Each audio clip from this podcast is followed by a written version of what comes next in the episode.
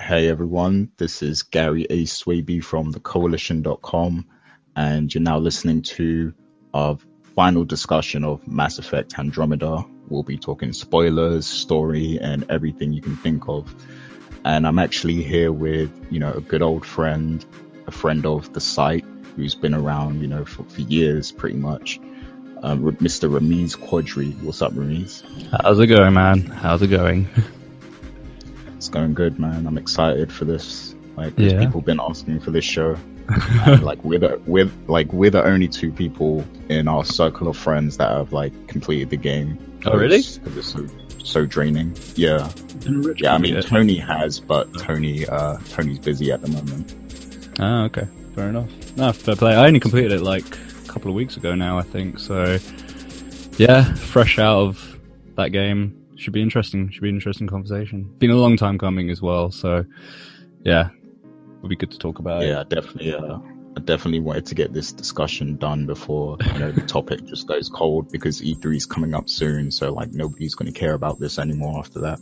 yeah. So definitely. yeah, um, cool. so yeah, uh, let's start with the launch of the game. So when the game first came out, Mass Effect Andromeda, there was a lot of criticism going around about the animations and you know bugs and all that sort of thing.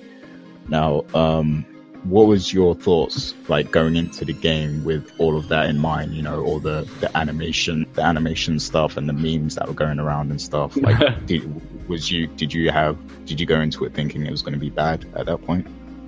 I kind of didn't want to pay attention to it that much, if I'm honest. Like, I tried to play the game and then pay no mind to like just that negative bit because I knew that would be just the big point that everyone is just going to keep mentioning that how bad the animations were and stuff. And I thought, you know, pay no mind to it. Just play the game. You've been waiting so many, not so many years, but you know, a good couple of years for a new Mass Effect game to come out. But yeah, it, it kind of eventually did become really distracting. like the animation was really bad. There were really stale faces and like, you know, they failed to portray any emotion at all with the characters. So many glitches. Um, and even still now, like, you know, they've got the update done and everything. Um, there were still a few bugs here and there, but, um, yeah, it, was, it was pretty distracting and it kind of did throw me off a little bit playing the game at first. But, um, luckily I played it, uh, later on, um, from its release and then about a week later the update kicked in and so I wasn't suffering too much from it, but I know this, that experience was from like the demos and the early releases and stuff, but yeah, it was it was pretty distracting. It was um the bit especially with Yeah. uh I forgot her name, one of the council people and she's saying stuff like sorry I'm really tired and her eyes are like wide awake and she's just portraying no emotion whatsoever. My face is tired. My face is tired My face is. like just blank face staring at you, just wide eyed and like no creases in her eyes or anything, just staring you in your soul or anything like that. It was pretty Funny. I don't even think she she blinked at that point. she didn't even blink. She had no eyebrows. either. She had no eyelashes. sorry.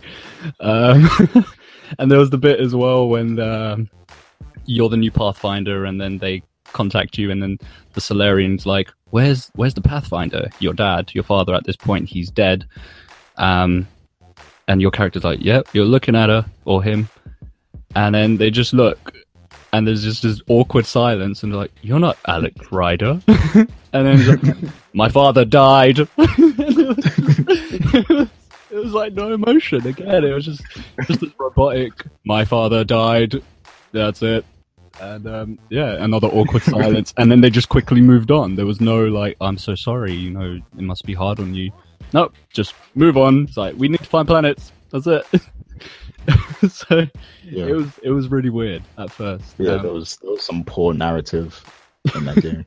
definitely. Um, but yeah, it, it was distracting. That's that's kind of what I got from it. The early release did kind of put a lot of people off, and a lot of articles you read. Uh, yeah, that was like the main focus. It just wouldn't wouldn't let go. they just would not let go of that idea that that's that's going to be the game. But luckily, they did patch it up. Yeah. Yeah. Now, the, yeah, those animations definitely were terrible and distracting, like you said. But um, I have to say, like during my first uh, few hours of the game, like maybe first two to three hours or so, um, I was actually quite enjoying it. Like I was, I was kind of putting aside all the animations and stuff because I, I was already aware of them. So I was like, oh, okay, yeah, I know this is an issue already, but I was willing to just focus on, you know, the story yeah. and and think that that was being presented and you know just just play it and try to find some enjoyment out of it. And i quite enjoyed like the first few hours like going to uh, habitat 7 or whatever it was and then you know go well the, the the first time you go to the nexus that's when all the awkward stuff starts to happen and you start to be like hmm that, that's that's a bit weird. But then like when you go um to uh ios or eos whatever it is the first planet like I was starting to get excited again. Like, okay, this is cool. Like, you actually get to do a bit of exploration. You got to go into the vault and stuff, and all that was cool at first. So, like, at that point in the game, the first few hours, was that how you were thinking? Like, okay, this isn't so bad. I can do this. Yeah, I mean, I remember messaging you a lot about it when I was playing it. When I first landed on Habitat 7, um, for me, that was like the practice everything because you have no idea what the hell you're doing planet. Yeah. And uh, I remember just messaging you, and I was just like saying at one point, it was just like saying, "This is really weird. I don't like it." I was like, "Oh, this is pretty cool." And then I started complaining about the menu, and that menu is atrocious as it is. That, yeah, it's convoluted.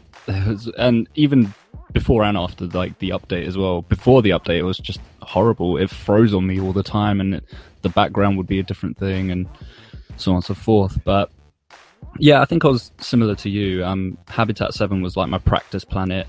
By the time I got onto the Nexus, it was just awkward, awkward animations and interactions with the characters.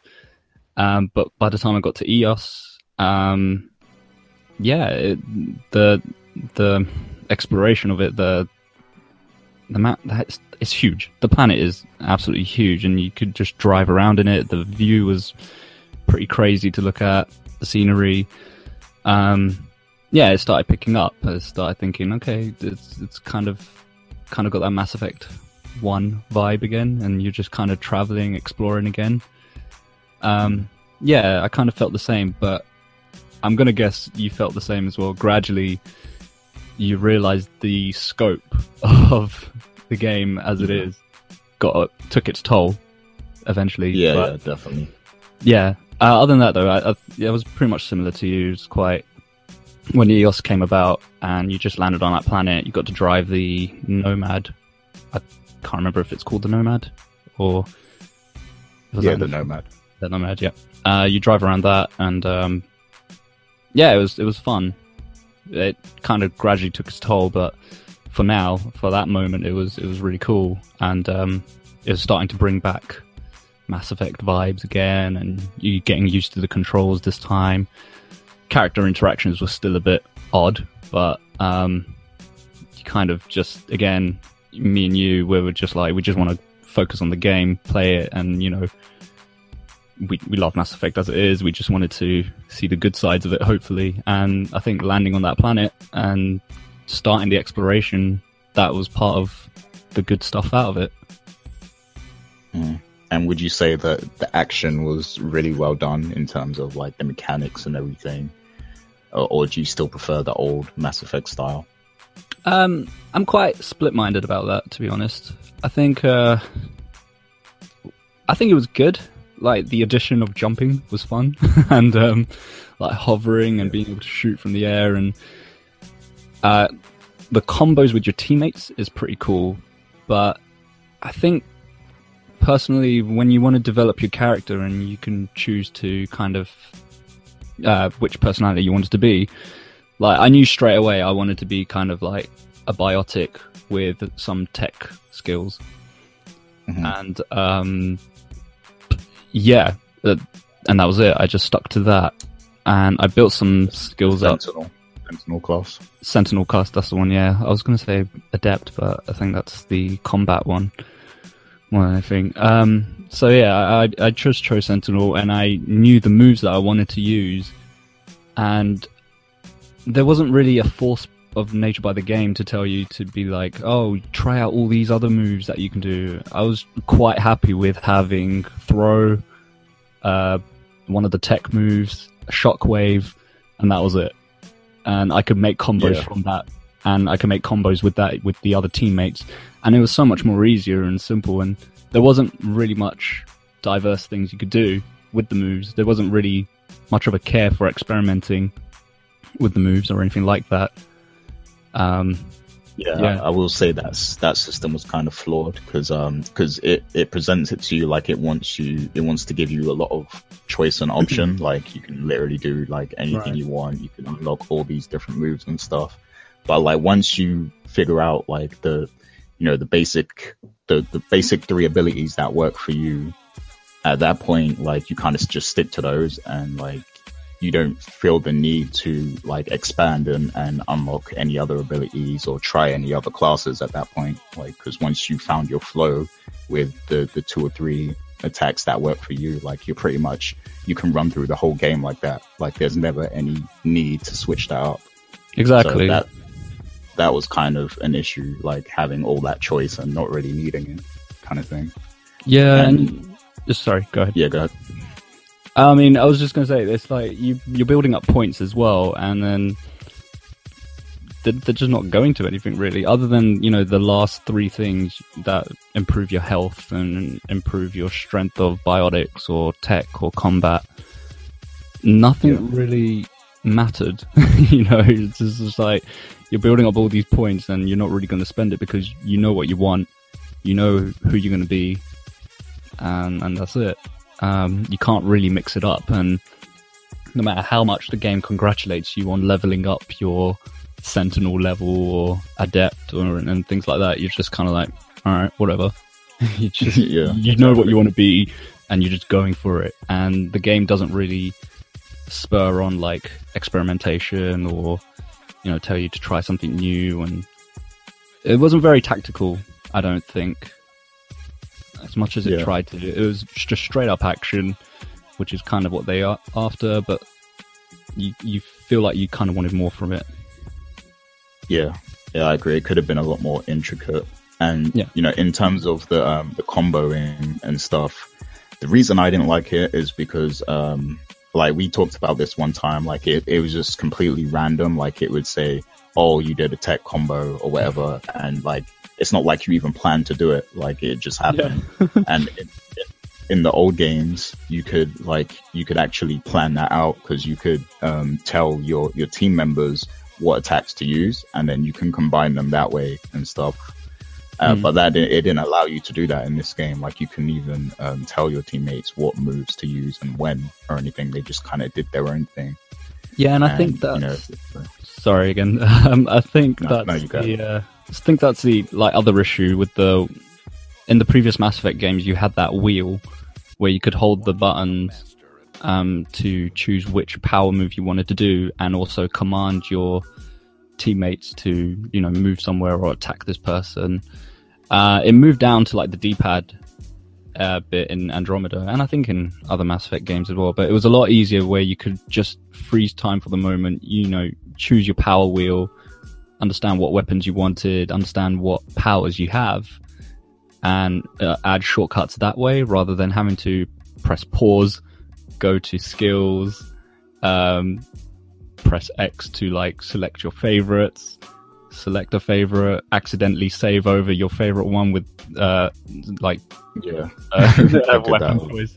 I did that way too much, um, and things like that. It was it's it was like a lot more complicated way just to do something so simple. And uh, as you said, like you couldn't you couldn't read time at this time with your teammates to like attack at this moment and then you attack at the same time. You just happened to do it accidentally. In this case, like I always managed to get a fire combo and I just never knew how until I realized Drack would always just throw a grenade and then I accidentally like zapped him and then it, it would just come up in the middle of your screen like fire combo. I'm like, all right, thanks. Cheers. Great move. and that was it. yeah.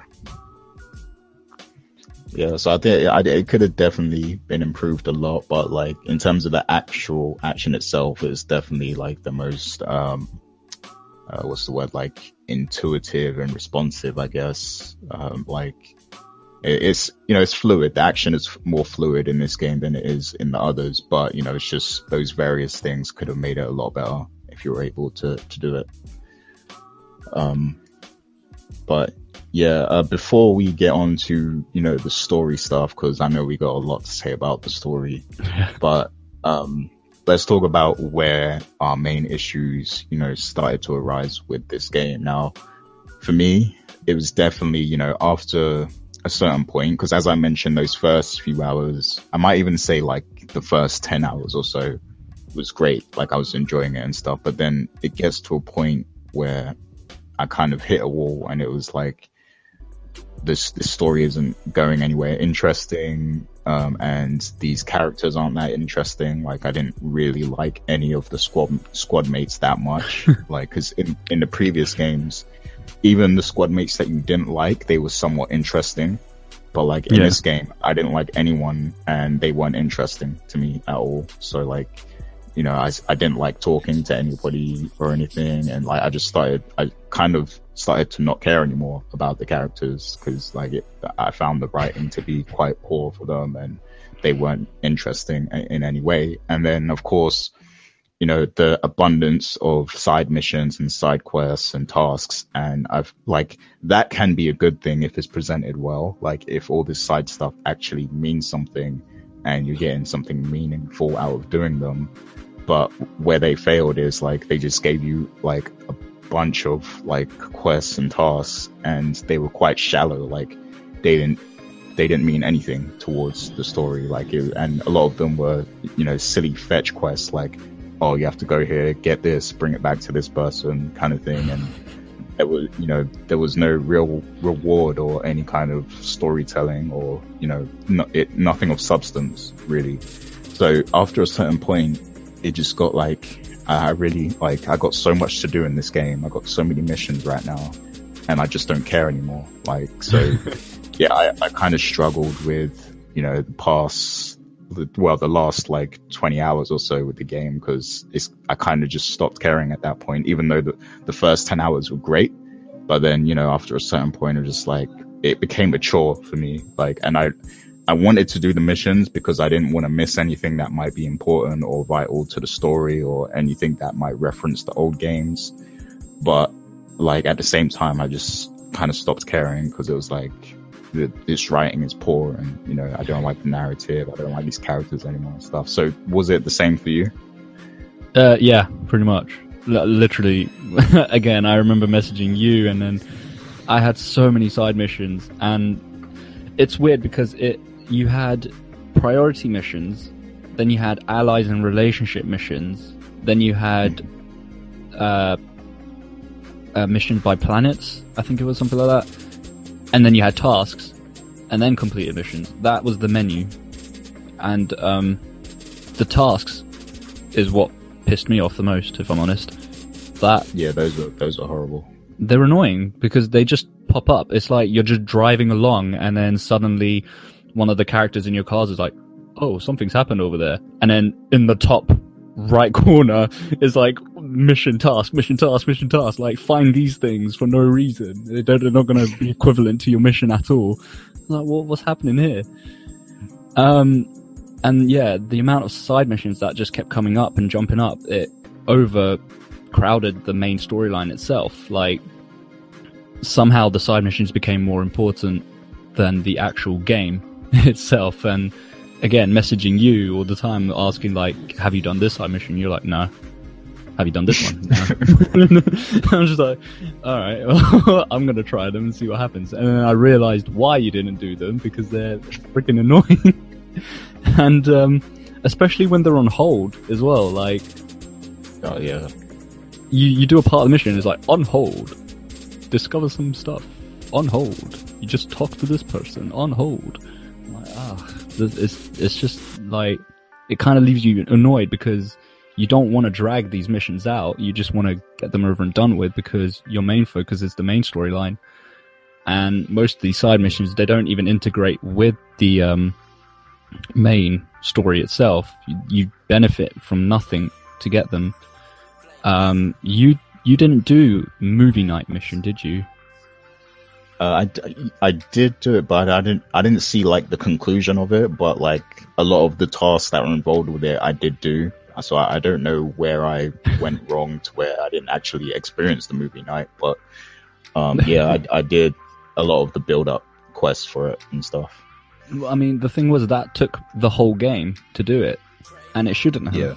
It really shouldn't have. If they're gonna start something like movie night mission, they start it literally from the start of the game where Liam's like, "Oh, let's get popcorn." No, let's download movie. Sorry, and then I, you know, That's "All right." that's illegal, by the way. that is illegal as well. Yeah, in the future, it's like it's promoting illegal downloads of movies. not even not even Netflix passwords or anything. You're just straight up jacking like a movie list from the Nexus. It's just download to a USB port or your SAM or anything like that. Um, but yeah, it started right at the beginning, and the, you complete it right near the end, just before you start the main mission. If if you want to complete it, that is. Um, and that's just ridiculous. I think I just don't understand why. Like, okay, you first download the movie list, um, then someone says get popcorn. You get popcorn, and it's really hard to get popcorn because it's contraband. So you have to fight for getting popcorn. I think. Uh, then you you have to get drinks because someone wants these certain types of drinks. You get them. Then someone complains that the drink is not strong enough. You need to get this type of drink. You go to a planet. You can't find the drinks, but there's a note that says, "Oh, hey, come to this planet. I'm selling the drinks here." So you fly all the way to that planet, drive to the location, and then you get the drinks, and they're fine. Uh, and it just goes on and on and on. Like people want these things, and it's a waste of time. it's just it's just a waste of a huge amount of time. And a lot of the side missions were just basically that. It was just like go to one planet, go to another planet, come back to the first planet that you went to, mission complete, whatever. And um, it was fine at first. Like I said, you know, when you land on Eos, it's it's crazy. It's cool that you know there's such a vast amount of things you can see in there. But when those side missions start building up, and those tasks as well, that just confuse the hell out of you because they're just extra nonsense that doesn't help you at all. Um, it takes its toll, and you just don't enjoy the game as much as you imagine you would anymore. And I think they overdid it with the side missions, especially. And um, by the point where I got to complete a majority of them, like the main mission, I just kind of lost interest with, anyways, because you kind of got what it was, and it kind of relates to, well, not relate, but it's kind of similar to the first and second Mass Effect game. Um, but yeah, it, it just kind of, it just kind of killed the mood, really, to enjoy the main mission and to enjoy like the character interactions as well because you realize how much of an idiot they are as well. As you said you didn't care for them much. I i didn't like a majority of them. Um i think in the previous mass effect games i only disliked one character all the other characters were actually fine and you wanted to know them and you wanted to variate your team members um in mass effect andromeda i just kind of stuck with the same two, three people maybe, and that was it. it there was just Yeah. I did not want to deal with anyone else in that game. So yeah, it took its toll. Um, I think they overdid it a little bit, a tad too much, basically. Yeah, way too much. Like I, I hate this this whole model of game because it it was kind of similar in Dragon Age Inquisition, but I feel like that game handled it better than this one. Yeah, but weirdly, like there was it was just tons of missions like you know to to do and stuff. Yeah, weirdly, I got the same feeling. Like, I, I was I was thinking about it as well, and eventually, you know, I spoke to you as well about it, and saying this is literally just Dragon Age, but overdosing on the side missions and stuff. So, yeah, I, I got the same feeling, but Dragon Age somehow handled it a lot better, or the missions kind of seemed a bit more uh, in tune with your character's story, being the Inquisi- uh, Inquisition Inquisitor, sorry, and um, you know having to help people when they need it and killing people when they need it. and stuff like that. Whereas in this game, you're just doing all these missions for the for no reason. Like Yeah. the Pathfinder. Yeah, like why is why is a Pathfinder solving murders? Like he, he's not a detective. Like don't they have a police force or something? Like where's C-Sec or whatever? Like, man, you need the Citadel at every spot. C-Sec, get over here. It's like, no, you go to a planet that's run by like terrorists and stuff, and, like, and you have to do their missions as well. It's like, what's this? What's going on? but yeah, it, that that was pretty much it. You just you're not a hero yet in the game. Uh, I think I think one of the Bioware people said this in an interview that in the first Mass Effect games, the first three, Shepard's already a hero, and his story is about him becoming a legend. And in Andromeda, um, you're not a hero. You're not supposed to. Okay, he said you're not a hero, but then in your mind you're thinking, if that's the case, then you're not really supposed to do everyone else's dirty work. You're not really Exactly. supposed to be there, like solving murders, getting this doctor's medicine who could be potentially lying and evil. Um, yeah, it's just really bizarre. You just bump into people and then they just want you to do stuff, and you're like, oh, okay, sure. and that's it. yeah, like a Pathfinder's job is basically to find somewhere safe for people to live, right? Yeah. But like he basically was a specter. Like he could literally just like do whatever he wanted. Like Yeah. and he, he was solving crimes and all like types of crazy stuff. Like it's, it's it's really weird. And also like the decision you get to make with um the, the kind of settlements that you want to make, like either military or scientific. Um I feel like that didn't matter much in the end. Like I thought that was going to be like a big thing where it would kind of change how the game progresses and stuff, but all it did was it changes the, the protesters, the kind of protesters you get. And um, I can't really think of much else that it changed. I don't know if you I can. don't, I don't even Yeah. know, like, because eventually you just add points to military, anyways, and Yeah, so everything's just.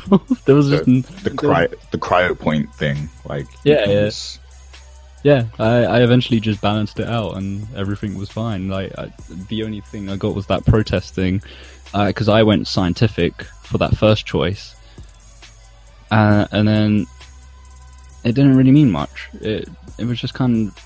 Uh, yeah, it was just pointless. You, like, even thinking about it, my brain's just mush from like, why? What's the point of adding that in and just causing a waste of time, basically?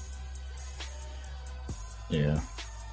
Uh, yeah, so um, let's get more towards story territory. So, firstly, I have to uh, talk about one of the biggest grabs I had in the game. Now, there's two new races, and you know it's interesting. Uh, I liked the Angara, to be honest. Like I thought they were quite cool. But um, you know, um, the Kett we'll get to. But like my main gripe was that you know the the races all the races from the other game weren't included and i know they explain that but i saw it as them kind of being lazy either that or they're trying to um, set up some type of dlc that has like all the other races that we like because like I, I really liked the Quarians and you know all those other strange races from the the previous trilogy. Like even the uh, what are they called? The um oh man I can't remember their name now. The Watcher I think. Yeah the uh, the Watcher. Watcher, the yeah. Watcher. They were funny. And the Batarians and uh the the Drell were cool. Like I wanted to see some of these guys as well but yeah. they kind of scaled it down to like you know a few main um, races, and then they introduced the the new two races and stuff. So like, what what did you think about that whole thing? Um, again, I, I messaged you about it, and then I said I just realized something. All the other races are extinct because if that was the case, like they made no mention of them until right at Yeah. the very end, where it just left it on like a. Oh look, they could be alive, and here's a DLC that you might have to do later on. And it's like, no, you could have just said this halfway through the game if you wanted to, or you know that they are missing and why, rather than make me think they're all dead because all you brang was Asari, Turians, and Salarians and humans. Um, but yeah, no, uh, I agree. It's they they were lazy. I think. Like, how can the previous Mass Effect game include all these alien races, and then the new one can be just like, eh, just throw in the throw in the ones that can fight. you know, it was Yeah. um it was weird, and yeah, again, I wanted to see Quarians. Um, I wanted to see the Drell. Uh, they mentioned so much about Hanar, but they never appeared at all. Um, yeah, uh, it was it was interesting that they just ignored them, and it kind of annoyed me a bit more that right at the end they were just like, "Oh, look, they're they're there, but they're telling you not to save them." It's like, do you just want them dead or not? Just like, it was it was it was just a bizarre thing, and I just remember messaging you guys saying like, they just did not bother putting them in, nor are they even showing up in like any vignettes or, you know, when Yeah, you're exactly. unlocking Sam's um, memory of your father in the game, Alec Ryder. They're just completely ignoring all that stuff, and it's just really weird why they just didn't include them in the background, even. You know, just like waving, like Volus are kind. They're small, funny, but they're like really sly and they're really um they're quite vicious mentally, I guess you could say. And you know, one of them worked for like the shadow broker and stuff, and they knew about money and could be conniving, and they were just like little mini mafia people. Yeah. And um, yeah, you could have so much more stories with them. The Hanar were all about preaching to the choir, and you know, all about religion and this game played again on the topic of religion and cults and things like that. Hanar's like a prime example of a good use there. Um, Elcors were mentioned as well, but again, no like visual appearance of them, and it was just all about basically saying, "Oh, they're in a ship, but they're lost somewhere, and they're telling you not to follow." Just cause. Yeah. yeah, and I, I was thinking as well, it would have been so cool because, like, you know, the the way they built up the Quarians, like, and you know, obviously, um, they're um prone to diseases and stuff, and which is why they wear their suits. Like, I feel like it would have been cool if there was like a subplot in here where like you can find them a home Yeah. where like they're they're not prone to sickness and like they can get out of their suits, kind of thing. Like, Yeah. that would have been Yeah, I was just about to mention that as well. Like, I I still haven't seen them out of their suit. I don't know what they look like. Like, apparently you do see them in Mass Effect 3, but I don't think I got that option. Um, there was a moment where I did go on the planet, and Tali took off a mask. Is it Tali? Yeah, Tali, yeah. Tali'Zorah. Tali's already there. Uh, she took off a mask, but it was the camera was behind her, and so I never saw their face. I never got to see what they look like and everything, and I still don't. And I've just kind of just kept that mystery to myself because I just want to see it in game.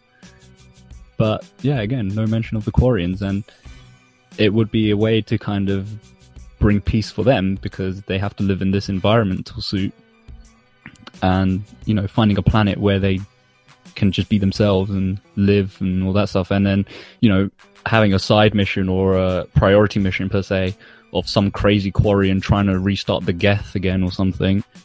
That would have been a cool inclusion, you know? Um, Yeah. but yeah, it didn't happen. You just had to, you just had to find the three main ones. And that took a while to do as well, especially the Salarians that was quite rushed in, if anything. The uh, Salarian arc. Rushed. Um, and yeah, uh, it, it, they just it was just missing a lot more diverse alien species, which I don't know if people will protest about, but there we go. No, well, as long as the humans are in there, that's all anyone cares about. Pretty much. Okay, yeah, so the story itself, um, yeah, I mean, like, would you, would you, what's your thoughts on the story, like, overall? Um, it's the same as Mass Effect One and Two, I think. So you have the Kett who are turning Angarans, it seems, to their own kind, and they're answering to a higher power, it seems, but you don't know what that higher power is.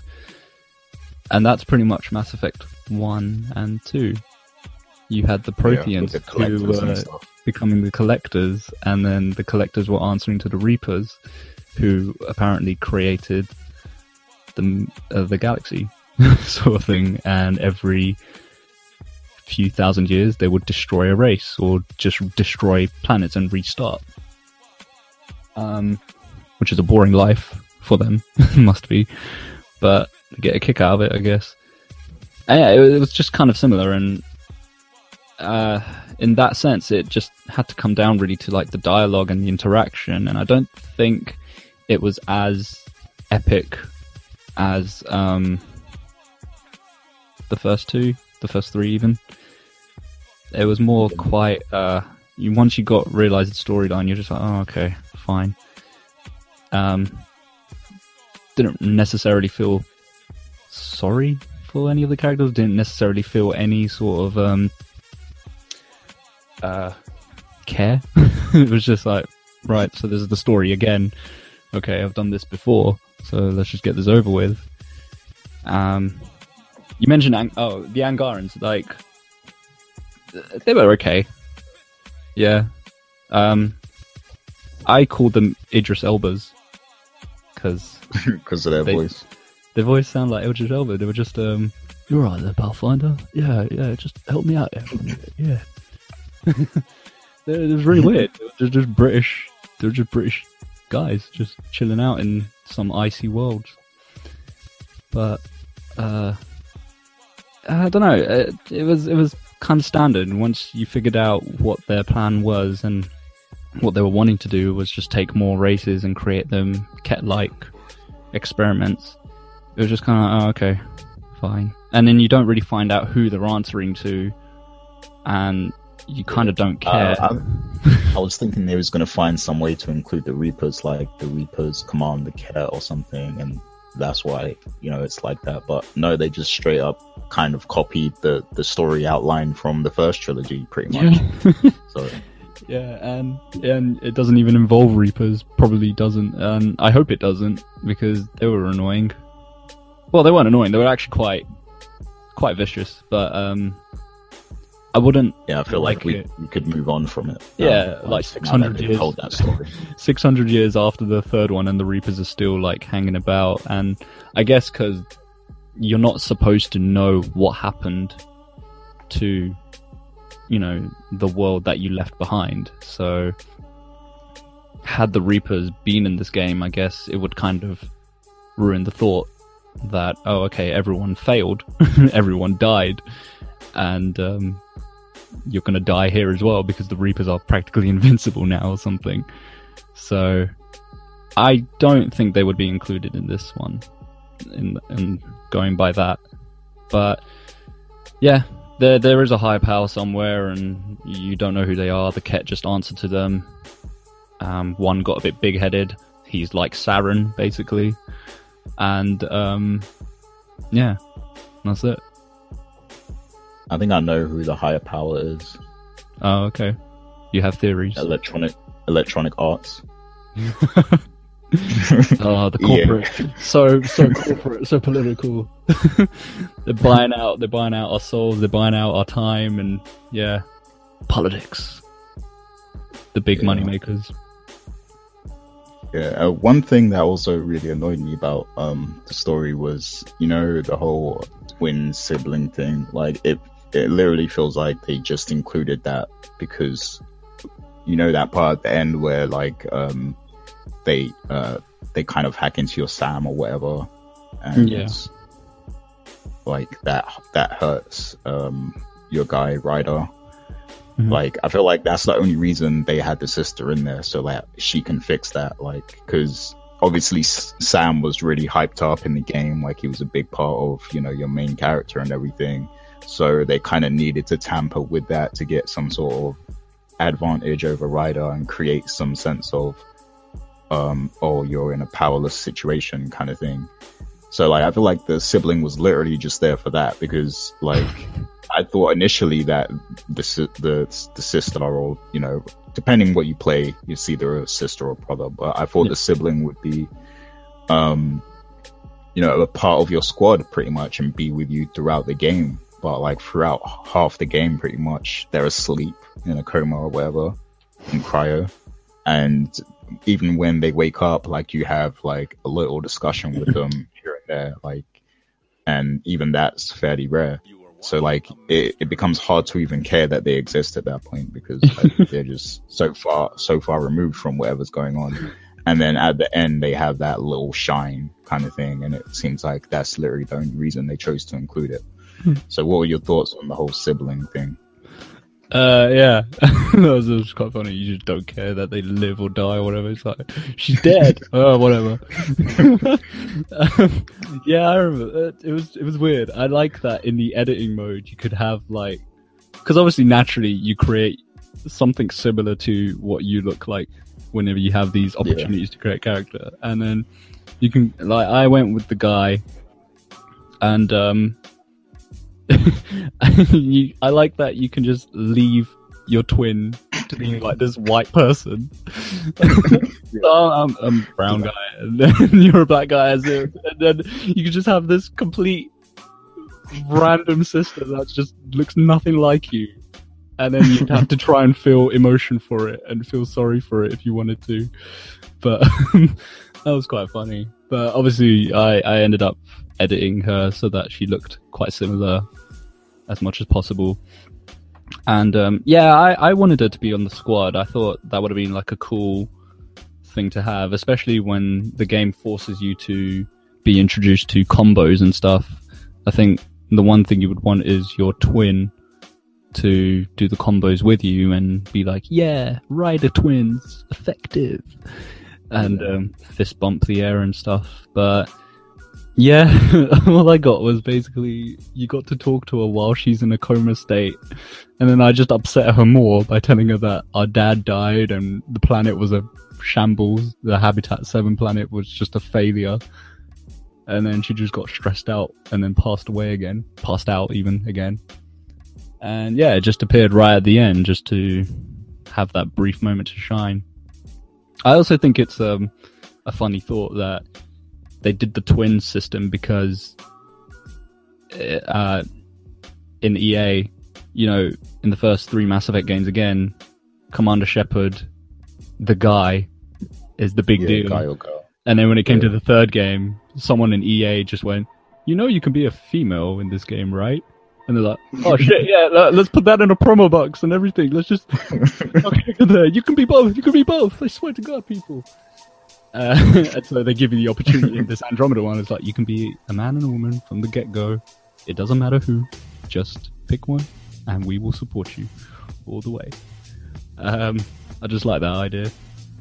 Um, yeah, I, I, I thought the twin character thing could have been done a little bit better. I thought she could have woke up at least halfway through the game and kind of complete the missions with you, or you can kind of um, have like that uh, switch or transition sort of moments where you're playing as the male character in one part of the game and then it switches to the female character and she's like exploring other planets or finding out her missions given and stuff like that. Yeah, like some GTA type thing. That would have been Yeah, cool. like a GTA thing. The Witcher done it as well. I, for some reason, was about to think about Final Fantasy VIII when you play as Laguna and um, Squall and stuff like that.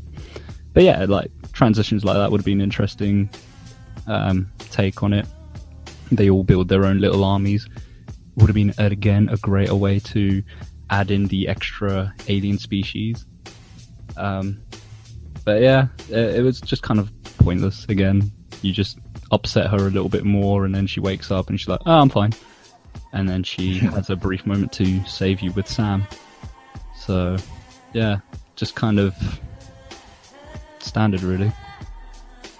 And even at the end of Yeah. the game, she um, she's like passed out in your bed. Your twins passed out in the bed, and you talk to her, and she's like, "Oh, just go celebrate. I'll be out in a moment." And that's it. she doesn't even join you after you like saved the world or saved everyone. It's just still being a lazy fart. That's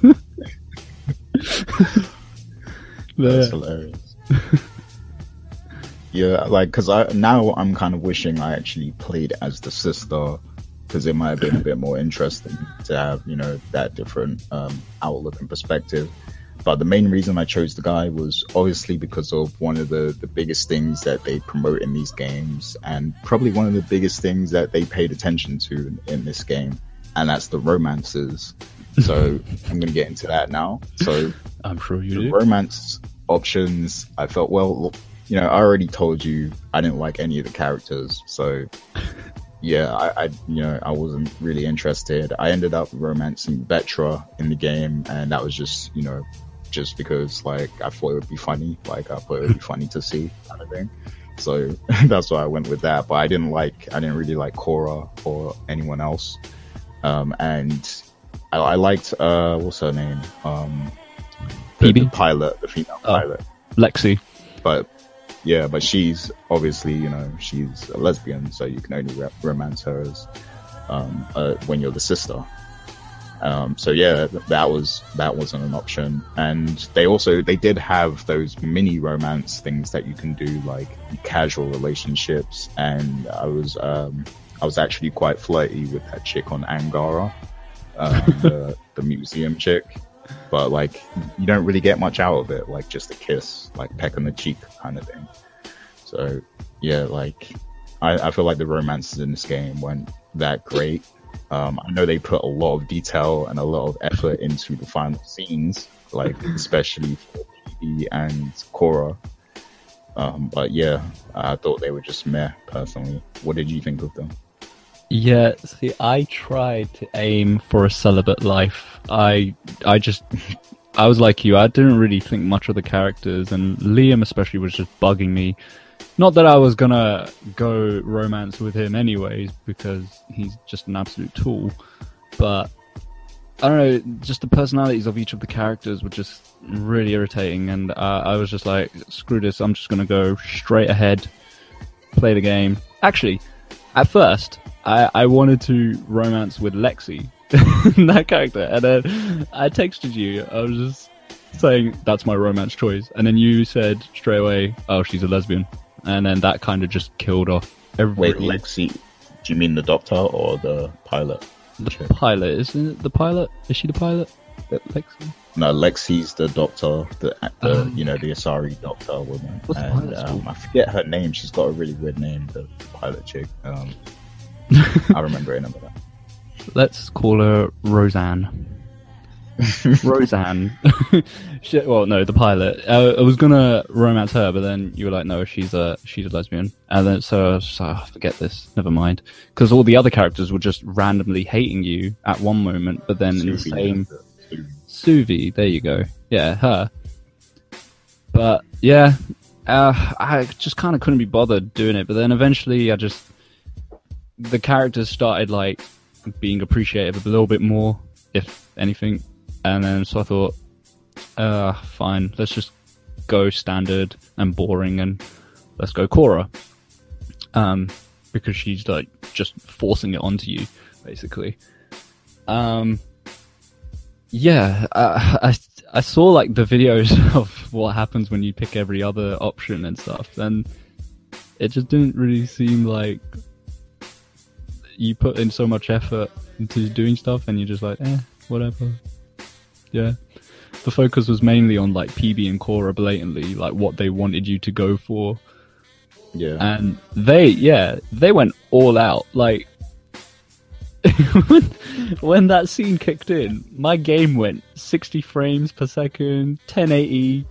Like it was smooth as heck. It was literally how the game throughout should have been. That, that kicked in. My game just fixed itself, and like it was a movie basically. I I just don't even understand. Like they put all their lifetime into those scenes, it was just fixed, and it was just made me laugh. Like that sense, like they went all out with the nudity and like the the timing of the scene and getting everything in as much as they can, and it was so smooth and like everything just heightened and yeah, it was bizarre. Like watching that. yeah, like because because I know like the the the developers on this game was um a, a separate team who from who made the other games. But um, let me just say, like, I feel like that team needs to be hired by Brazzers or something, like some porn company, because Just one of those those. scenes were Yeah, they they went Yeah. all out. They they like put so much. Fo- I'm I'm seriously thinking that's where all the budget went into those scenes because the game literally played how it should have been for a next gen uh, uh game, basically. Um, yeah, it they that was like superb. Just the visuals, anyways, which is like superb. Um, but then the game went back to its regular, you know, maybe 60 frames per second, who knows, sort of thing. But yeah, I just remember just making me laugh so much, just how like updated the game just became once that scene kicked in. Um, yeah, I, I agree with you though. There wasn't um, much options. The game kind of forces you to like mainly two people, and um, that's it really. And then everything else is just whatever. Uh, every, I, I know Veteran ones was something like uh, she cooks meat for you or something. Yeah, she um she tries to um she basically imports a steak from like the other galaxy or whatever, and she tries to cook it for you, but it's like really burnt and stuff, like because she didn't know how to cook it. Yeah, And yeah, they just kind of have like a little special, awkward, funny moment kind of thing, and then um she directs him towards the bed, and then it fades to black, basically. So yeah, yeah. yeah. Romantic, good stuff.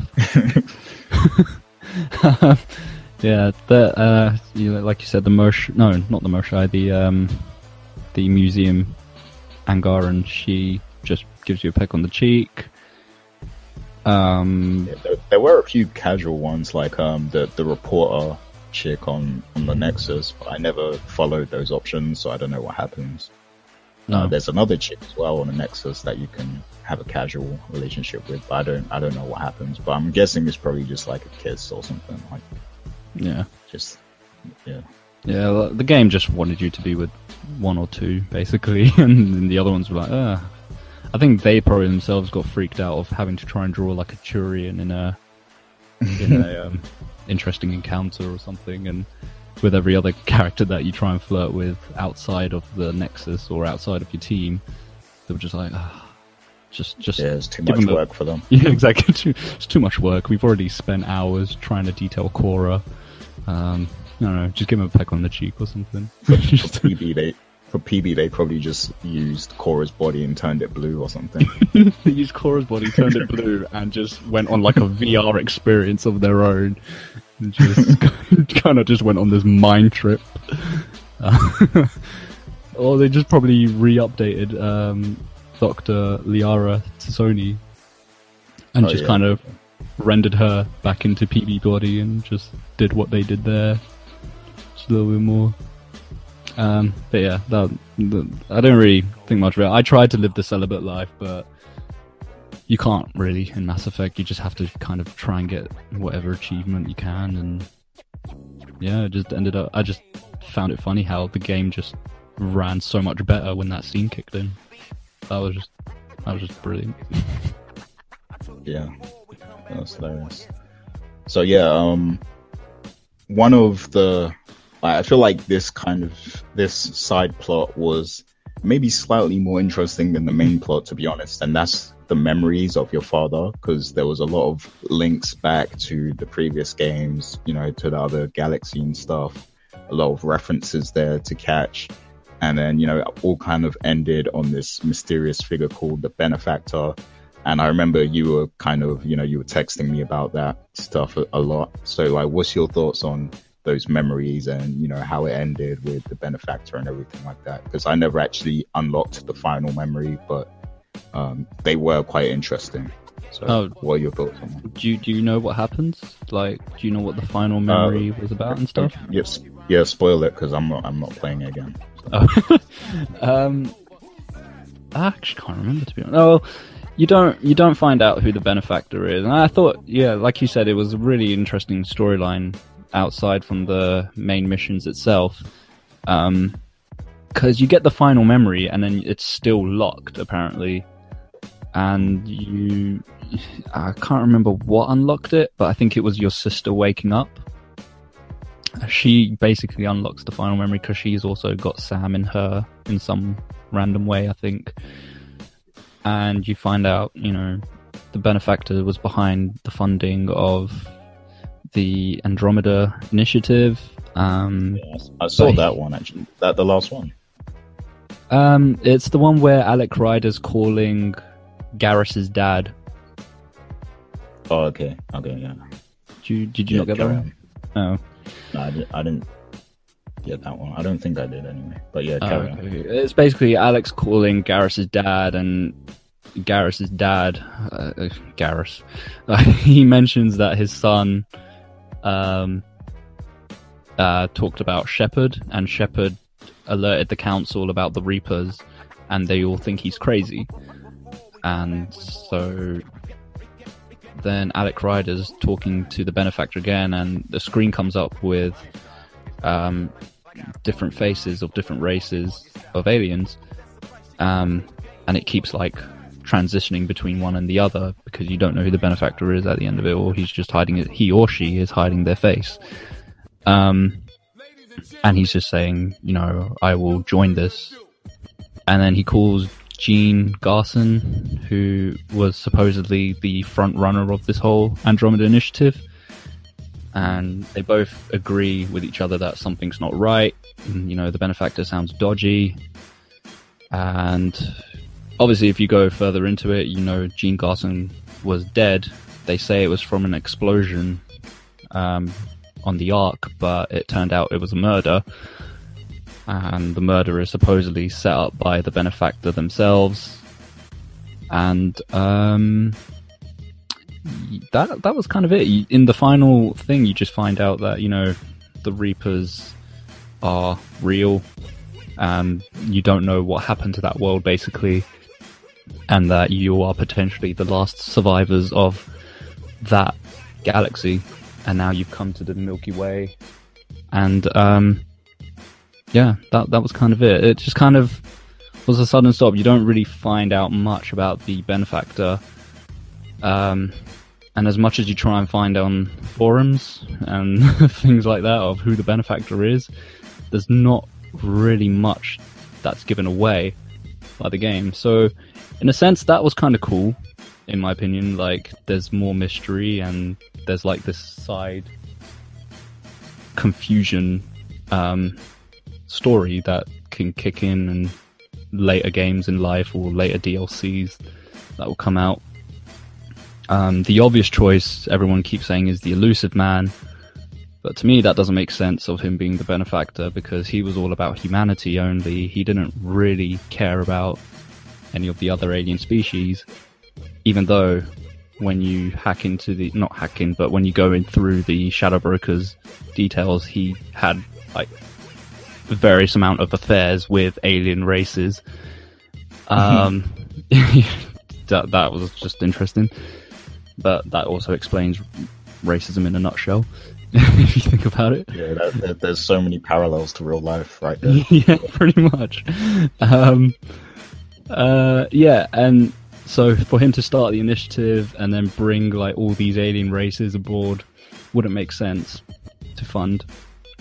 Um, I don't know. I thought The, the I- benefactor is basically like the new shadow broker. Because remember when we didn't Yeah. know who the shadow broker was, and like there that we it was basically like the same conversation, like trying to figure out who it might be, and yeah. like it was real mysterious and stuff. But then we got that DLC and stuff that kind of explained it all.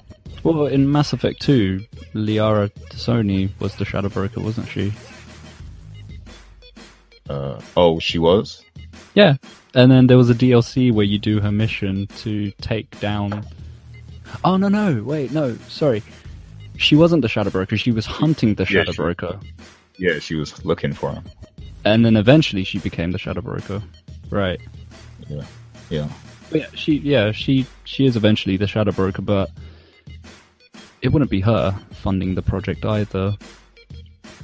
So, because obviously then you get that data pad, which is her voice, and she talks about the interest of the initiative, and that she wishes um, your dad all the best, basically, in the journeys ahead and what discoveries they could potentially find and stuff. But I think it's a cool mystery to have. Um, oh, you also find out as well that your mum's alive. Oh yeah, That- yeah, she's in that- the cryo. Yeah, she's in the cryo, and that was one of the secrets you find out as well that she was on, listed under another name, and she's just there chilling, like half dead, half alive. And um, yeah, that was it. Uh, yeah, uh, I was just generally thinking it's it's kind of a cool mystery to have, and it's kind of a nice way for Mass Effect to kind of continue on, basically, where the mystery of the benefactor would be. But if it's a like a completely new character, you're not really going to care. I think people will kind of be more disappointed. I think people would probably prefer it if the benefactor was like a recurring character that's snuck their way in somehow into the Andromeda Initiative with so much money. It's, it's Conrad So- Vernon. That would annoy me, anyways. but um, you meet his sister in the game. That was quite funny. Um, Yeah. uh, yeah, the little nod to Conrad Verner. Um, yeah, uh, I, I thought it was a cool storyline to have. Um, but I obviously want to know more about it. Unfortunately, you don't really. Sorry, can you hear me? Yeah, yeah, yeah. Sorry, I thought I unmuted a little bit for a second. Um, yeah, you don't really get to know much more else about the murder mystery of Lian Garson Chen. I forgot her name already. I said it earlier. Garson, whatever. And um, yeah, I would like to have known a little bit more or have it solved at least, but no, they're just keeping that a mystery. Yeah. All right. Uh, anything else you wanted to point out about the story for uh, I get to like my next point of discussion? Um, no, no, like it's cool. or anything? Oh, uh, uh, the ending was quite sudden, wasn't it? I mean, you completed it, you know what it was. It was just quite sudden, and um, there's the extra part of it where if you hundred percent all the planets, you get this extra mission to do that you have to go back to Habitat Seven, and they're saying, oh, there's this, there's this um, receiver coming from there, and you need to go back and meet the planet again. And I was thinking, cool, you get to go back to Habitat 7 and maybe you'll find out the benefactors there contacting you or you find out that there's this new alien race or you find the Quarians or the Hanars and the Elcors and stuff. Generally what happened was you fly all the way to Habitat 7 and then it cuts to a scene with you on the Nexus. No, not Nexus, uh, the Tempest. And you get a radio call in from the council on the Nexus telling you, oh hey, this planet's now named after you. You, yeah. And people are cheering in the background randomly. and it's funny because they go, oh, the planet is now called Ryder 1. And then when that segment's over, uh, it become it still says Habitat Seven on the map. I was like, this, this just wasted my time. This just wasted so much effort and everything. So, yeah, it was it was kind of stupid. Um, you don't even get to land on the planet. You don't even do anything. You can't do anything. You just appear and they just say congratulations. This planet that you can't do anything on and that you can't land on and is pretty much destroyed, but we're trying to fix it. It's Yeah, it's real. It's It's, named real after lazy. you. yeah, it was that was just a really, really lazy ending. Um, it reminded me of Pokemon when uh, the first Red and Blue, you collect all 150 Pokemons and you just get a certificate. It's like yay! And in some games, there was rumored like you get Mew and stuff. You're just like, nah, certificate. Here you go. That's essentially what this game did. It just, just like patted me on the back and be like, "How do you feel having a planet named after you?" And you're thinking, well, it's not because it's still called Habitat Seven right there. It's not even bothered to change it on the map. so yeah, that was it. Really, not much else to it. Yeah. So yeah, that's pretty much the story um, in a nutshell. Uh, definitely not a big fan of it personally, but um, yeah, it, it had a lot of potential. Um, Hmm. and I'm guessing that we both didn't spend a lot of time in multiplayer because, yeah, that was just kind I- of whatever. I didn't even touch multiplayer at all. I don't even I don't even know how it works. Is it just basically your character going through strike team missions? Uh, well, you, you use like preset characters and stuff, Ah, like of different different races and stuff like that. Like you know those um strike missions and stuff. You can do those Hmm. as um, multiplayer missions and stuff. yeah. I've never And, I never touched multiplayer at all. I mean, we could try it at yeah, some point. You're not but- miss you're not missing anything. You're No, not missing anything. it was basically like Mass Effect 3 multiplayer, but worse. Like, because the, the I I actually think Mass Effect 3's multiplayer was kind of fun, but like this one was just the same thing, but not fun, kind of. So I, I, I didn't even play Mass Effect 3 multiplayer. I just render multiplayer useless in Mass Effect. I don't, I don't, I think it's kind of a forced thing, if anything, so. But yeah, it really was. there you go. Um, yeah, no, I never tried it. Uh, I'm assuming it's like horde modes, basically, but, um, yeah. Never got around to it. Cool, yeah. So, um, like in a nutshell, overall, how does this Mass Effect compare to you know the the, the last three games? Like, and do you feel like it has any potential to carry on from Andromeda? Um, I think definitely it will carry on from Andromeda. It's a new world, it's a new type of galaxies, and the ending did leave some things to carry on from, like the missing Quarians, but the message of them saying, "Oh, you can't, don't come looking for us." There's something out there that's holding them back, or they're dead, or uh, things like that. So there's a lot of things they can actually go off from. Again, with the benefactor as well. Um, the mystery about that. Uh, with regards to how it compares to the other Mass Effects, uh, a little bit lazy, but Yeah. decent enough, I think. Um, again, it's lazy because they just did not care to add in any of the other alien races, and for the new alien races, they just added two in. um, Yeah. for a And the mission, You know- the side missions were just all filler as well. Uh, yeah, Filler the side missions overtook everything, and uh, again were just fillers. And you think about it, like they're flying to another Milky Way, another galaxy a cluster thing, the Heleus cluster and stuff like that, and um, you can only muster up two new alien species. Like Yeah. seriously, you can't even bring back like another old one. You know, um, the uh, what are they called? The ones that they went to war with, with the Krogan, Uh, Rachni? Rachni. You couldn't even bring them back. What if they were still alive and stuff? Even though they kind of were, but what if there was more of them in this cluster and stuff? Uh, I don't know. It, it was. It just seems a little bit more lazy than um, the previous Mass Effects.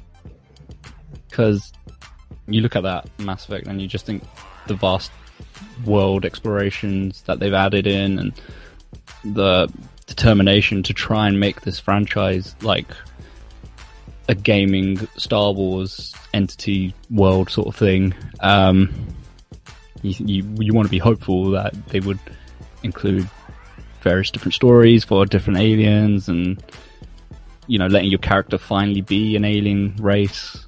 Um, that still didn't happen. You still had to be a human.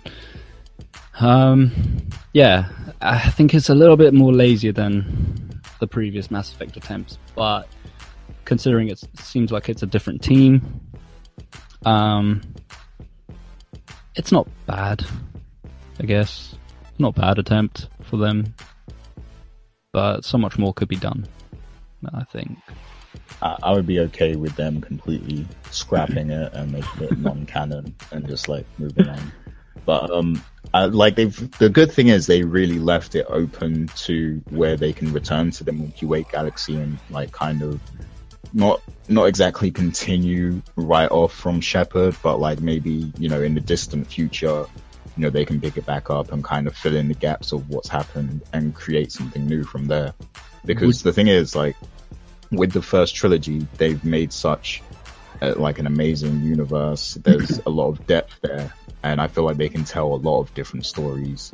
Um, it doesn't have to just focus on you know Shepard. It can have references to what happened with Shepard, but I don't feel like Shepard needs to be the focus again. But I I do hope that they kind of go back to to that. Uh, what was you gonna say just now?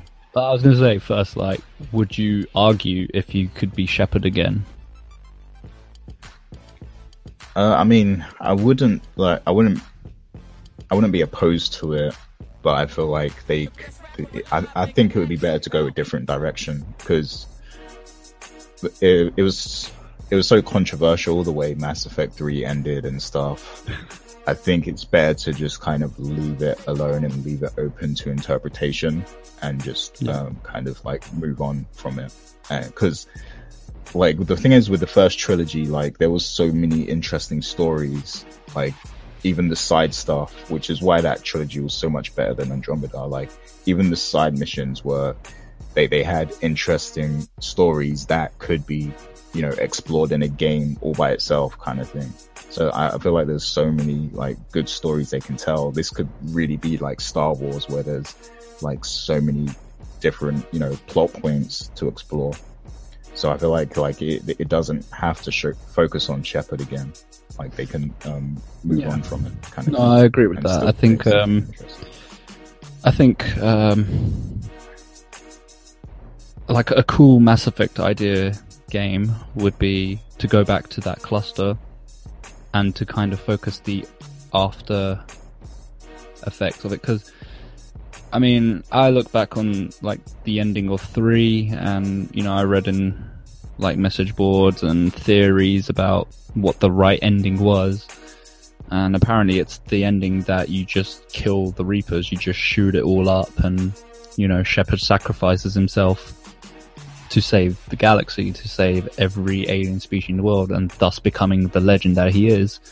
But then when you choose that ending and you see after the credit and after all that, Shepard's potentially still alive. He has like one last gasp breathing moment, and then it cuts off to a black screen. So I I think and I assume Bioware want you to think he's still alive, so that one Mass Effect game could be you return to that cluster, and you are a different character but your sole mission purpose is to find Shepard because there's rumors lingering about that he's still alive. And you don't know what he's doing, if he's in hiding. It's one of those kind of typical thriller spy type of movies where he's in hiding, he just doesn't want to be shown to humanity because he's done his part. And if he's known that he's still alive, like people will rely on him too much and he just doesn't want to carry the weight of the shoulder again kind of the moody, gripping story you have there. And, you know, as you said, like, there's a whole load of stories that developed characters you don't get to be, but they gave off so much of a presence that you could be them in these Mass Effect games, like Thane's son. He's like yeah. something. Thane was the cool Drell who has sickle cell. The assassin. The assassin with sickle cell, and um, essentially is what it is. I guess that's what you told me, anyways. Um, yeah, the symptoms are basically like sickle cell. Pretty much, yeah.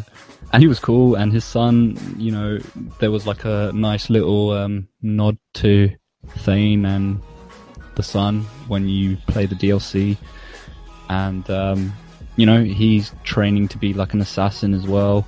He's got some skills. Um, like you could play as him, or you know, trying out different alien races, or again, be another humanity thing, even be Cerberus, something bad, evil along the way. Um, like from those games, there's so much you can go off from, and with Andromeda, it's just you, the Pathfinder, which is fair enough because as I said earlier, you're kind of like just a hero or becoming a hero rather than a legend. Um, but the stories weren't that interesting.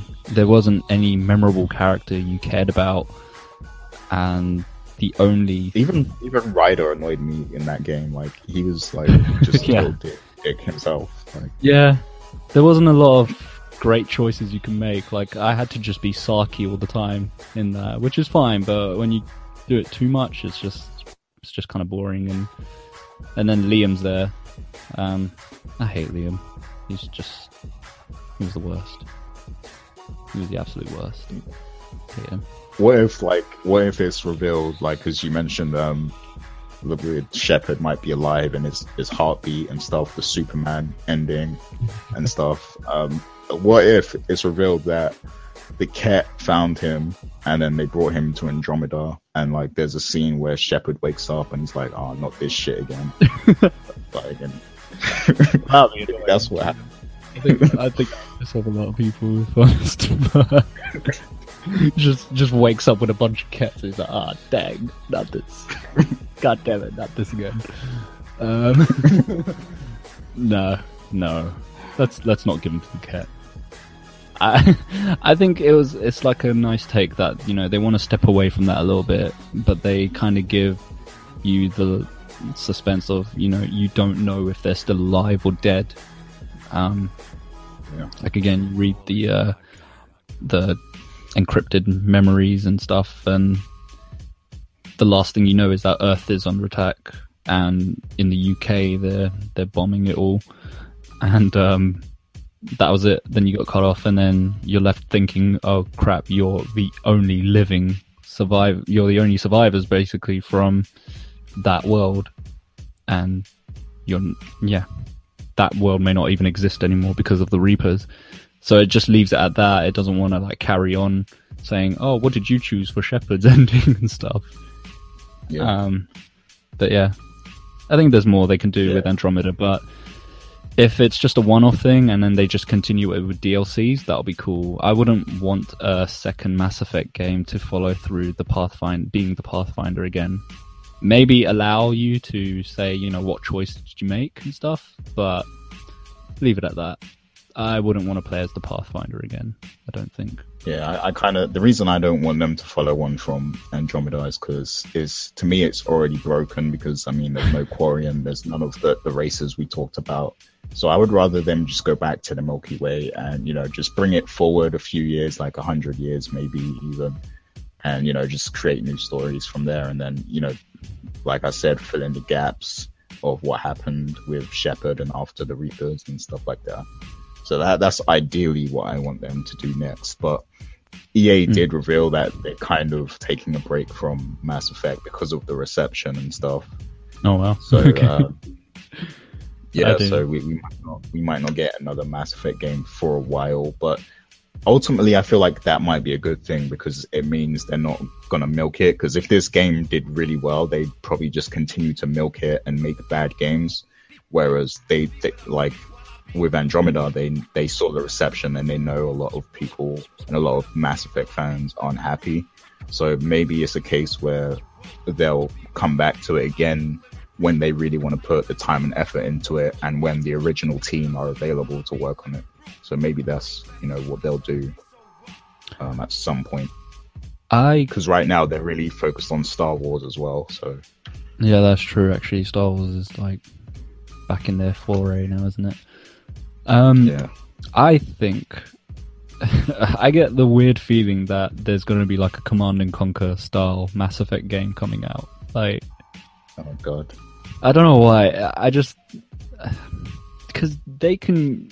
I don't know how it works with like EA being the publishers and the owners of Bioware, and I don't know how overreactive we can get regards to how corporate and money making machines they can get and stuff and things like that. But I just get the weird feeling that they see Mass Effect as their Halo, they see Mass Effect as their Assassin's Creed and things like that, and therefore they can just milk the hell out of it knowing that they have the fan base, potential fan base. I don't know how upset they made people with Andromeda and how much they've lost with fans and stuff, but I just get the feeling they'll do like a Command and Conquer Mass Effect style, and it focuses on the Rachni War, and you got like the Krogan rebellions as well, and they'll just play out all those stories basically, and um, yeah, that just some way to kind of make money as much as they can and just milk it all until there's nothing else they can do with Mass Effect, and then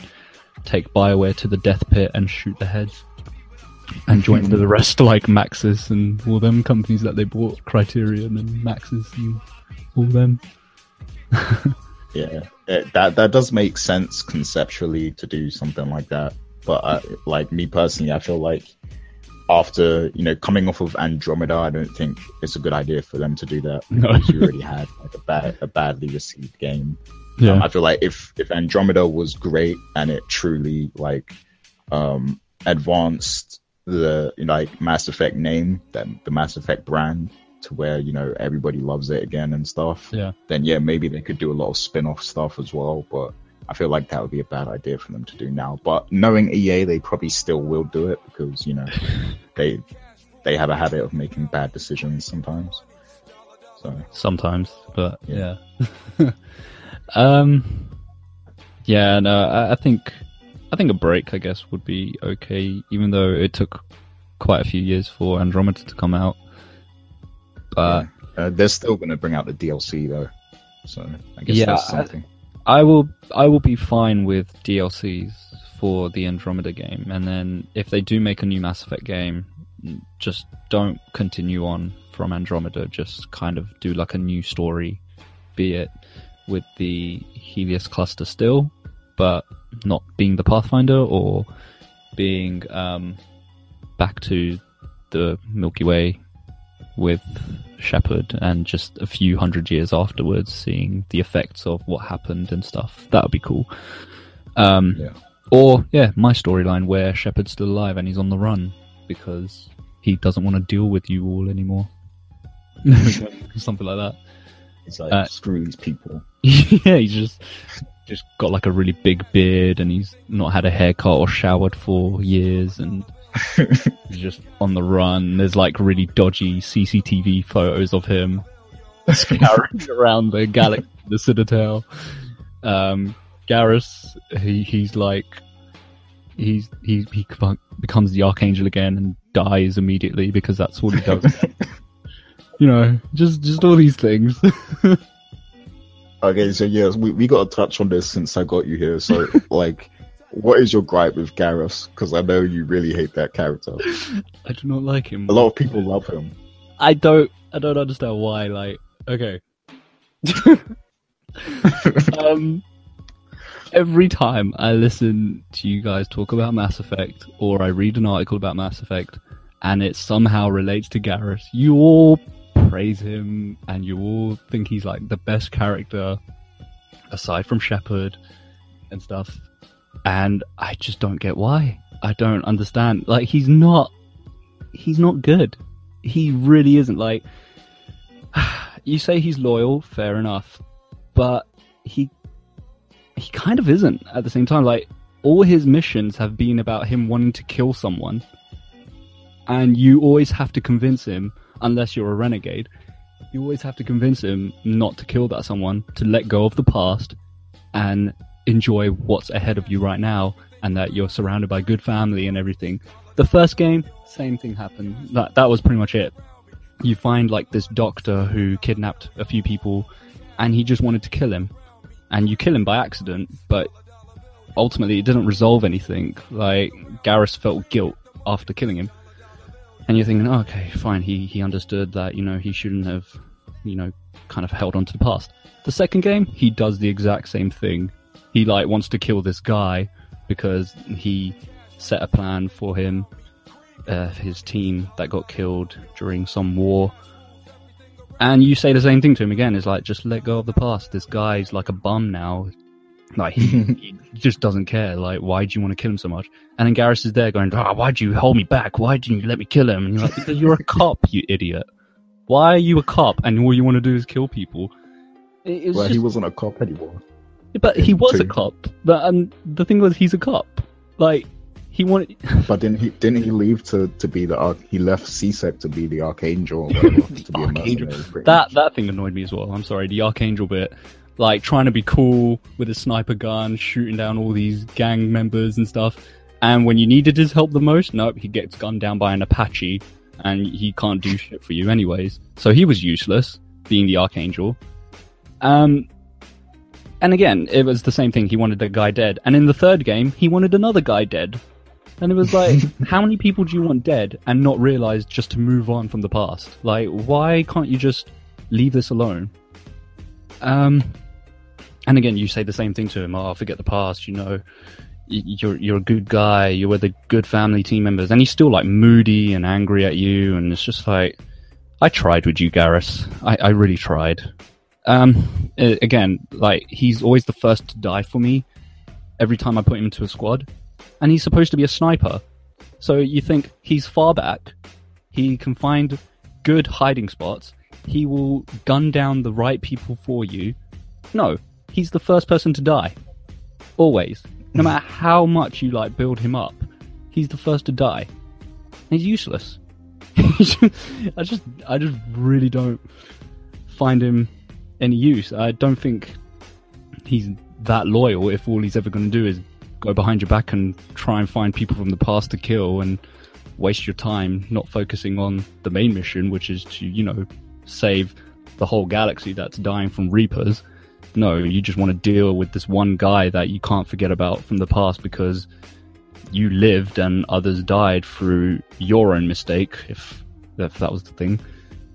Um, what else? Though, yeah, the last ever bit you have with him is my main gripe. The shot. It. The shot. That peed me off so much. Like, you have a shooting range challenge with him, and he's like talking and talking, and you have that decision to make where you you can take the shot, or you know you can deliberately miss. And for some reason, I I gave him the benefit to just deliberately miss because I was just like, you know what, I gave you a hard time, Garrus. I'm annoyed at you. You're rubbish, but this is the last game. I just wanted to be over with. I will let you have the shot. And I let him have the shot. And do you think he would be gracious? Do you think he would be humble? No. No, no. He, he brags. He brags the shit out of it and insults you starts claiming himself to be the best shooter of the galaxy. Oh, look out, Shepard! I'm number one. Blah, blah. And it's like, I hate you. I hate you, man. no, I let you have that shot.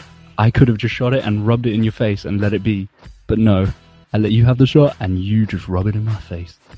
So yeah, no, no, he's got an attitude problem. Um, yeah, I just, I just, I just don't like him. I just don't think he's cool.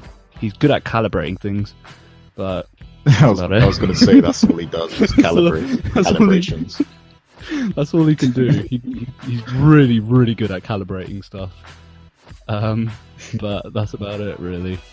I just did not like him in my team. I tried to make him like the best teammate as well. Like, I put he was the only character I would like manually, um, you know, update their skill set with and stuff, and I made him literally like the best sniper, you know, gave him like the highest shields, gave him like the best armor and everything, and still he would be like the first one to die because he just never got in range properly. He never, he never, he wasn't a good sniper at all. He'd be out in the open and he would just die straight away, and I'd have to run over to him, heal him, run back to my position, and he would die immediately after that as well.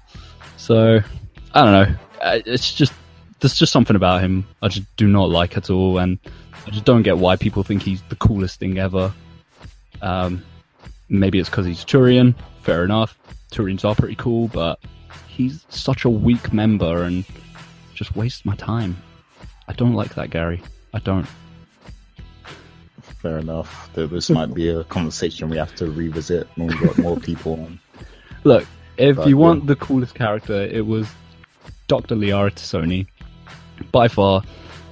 If you Tali. want loyal, mm, yeah, Tali was cool, but in regards to loyalty, in regards to someone who cared about you, and regards to like pure strength and ability, like she was a badass biotic. Um, and the ending that she did in Mass Effect 3 when she plays that video for you and just stands by you and everything, she was she was clearly by far the best character there. So I don't know. I'm just thinking like if you think Garrus is cool, uh, nah, it's it's Doctor Liara. That's oh, that. Fair enough.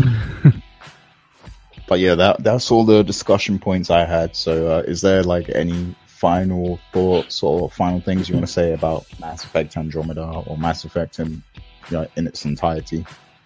Um, not really. I was going to bring up the um, relationship characters, missions, and stuff like that, but yeah, because obviously, again, nothing really happened from them, and just talk about more like the the laziness a little bit of Bioware. But I think we got the point, basically, from that. Nothing more. Nothing. All right, fair enough we definitely got to have you back on in the future to talk about because what I want to do also is like have a, like a, a reflection on the old games, which yeah. may re- it, it, may uh, require us to maybe replay them a little bit. I don't know, but like yeah, I want to definitely talk about the trilogy because that's definitely like those are some of the best games ever in my opinion. And we also got some other things to talk about, like Walking Dead, because we're gonna do a show on that as well, season three. But um, cool. for now, thanks for joining us today. Yeah, and, thanks um, for I having hope, me on. I hope all you people listening, I hope you uh, enjoyed the show. Definitely let us know your thoughts on Mass Effect Andromeda. And yeah, uh, shouts to all the Patreon supporters. You will be getting the show first. So yeah, thanks for your support, everyone. And thank you, Ramiz, for joining us. Thanks very much. Peace out.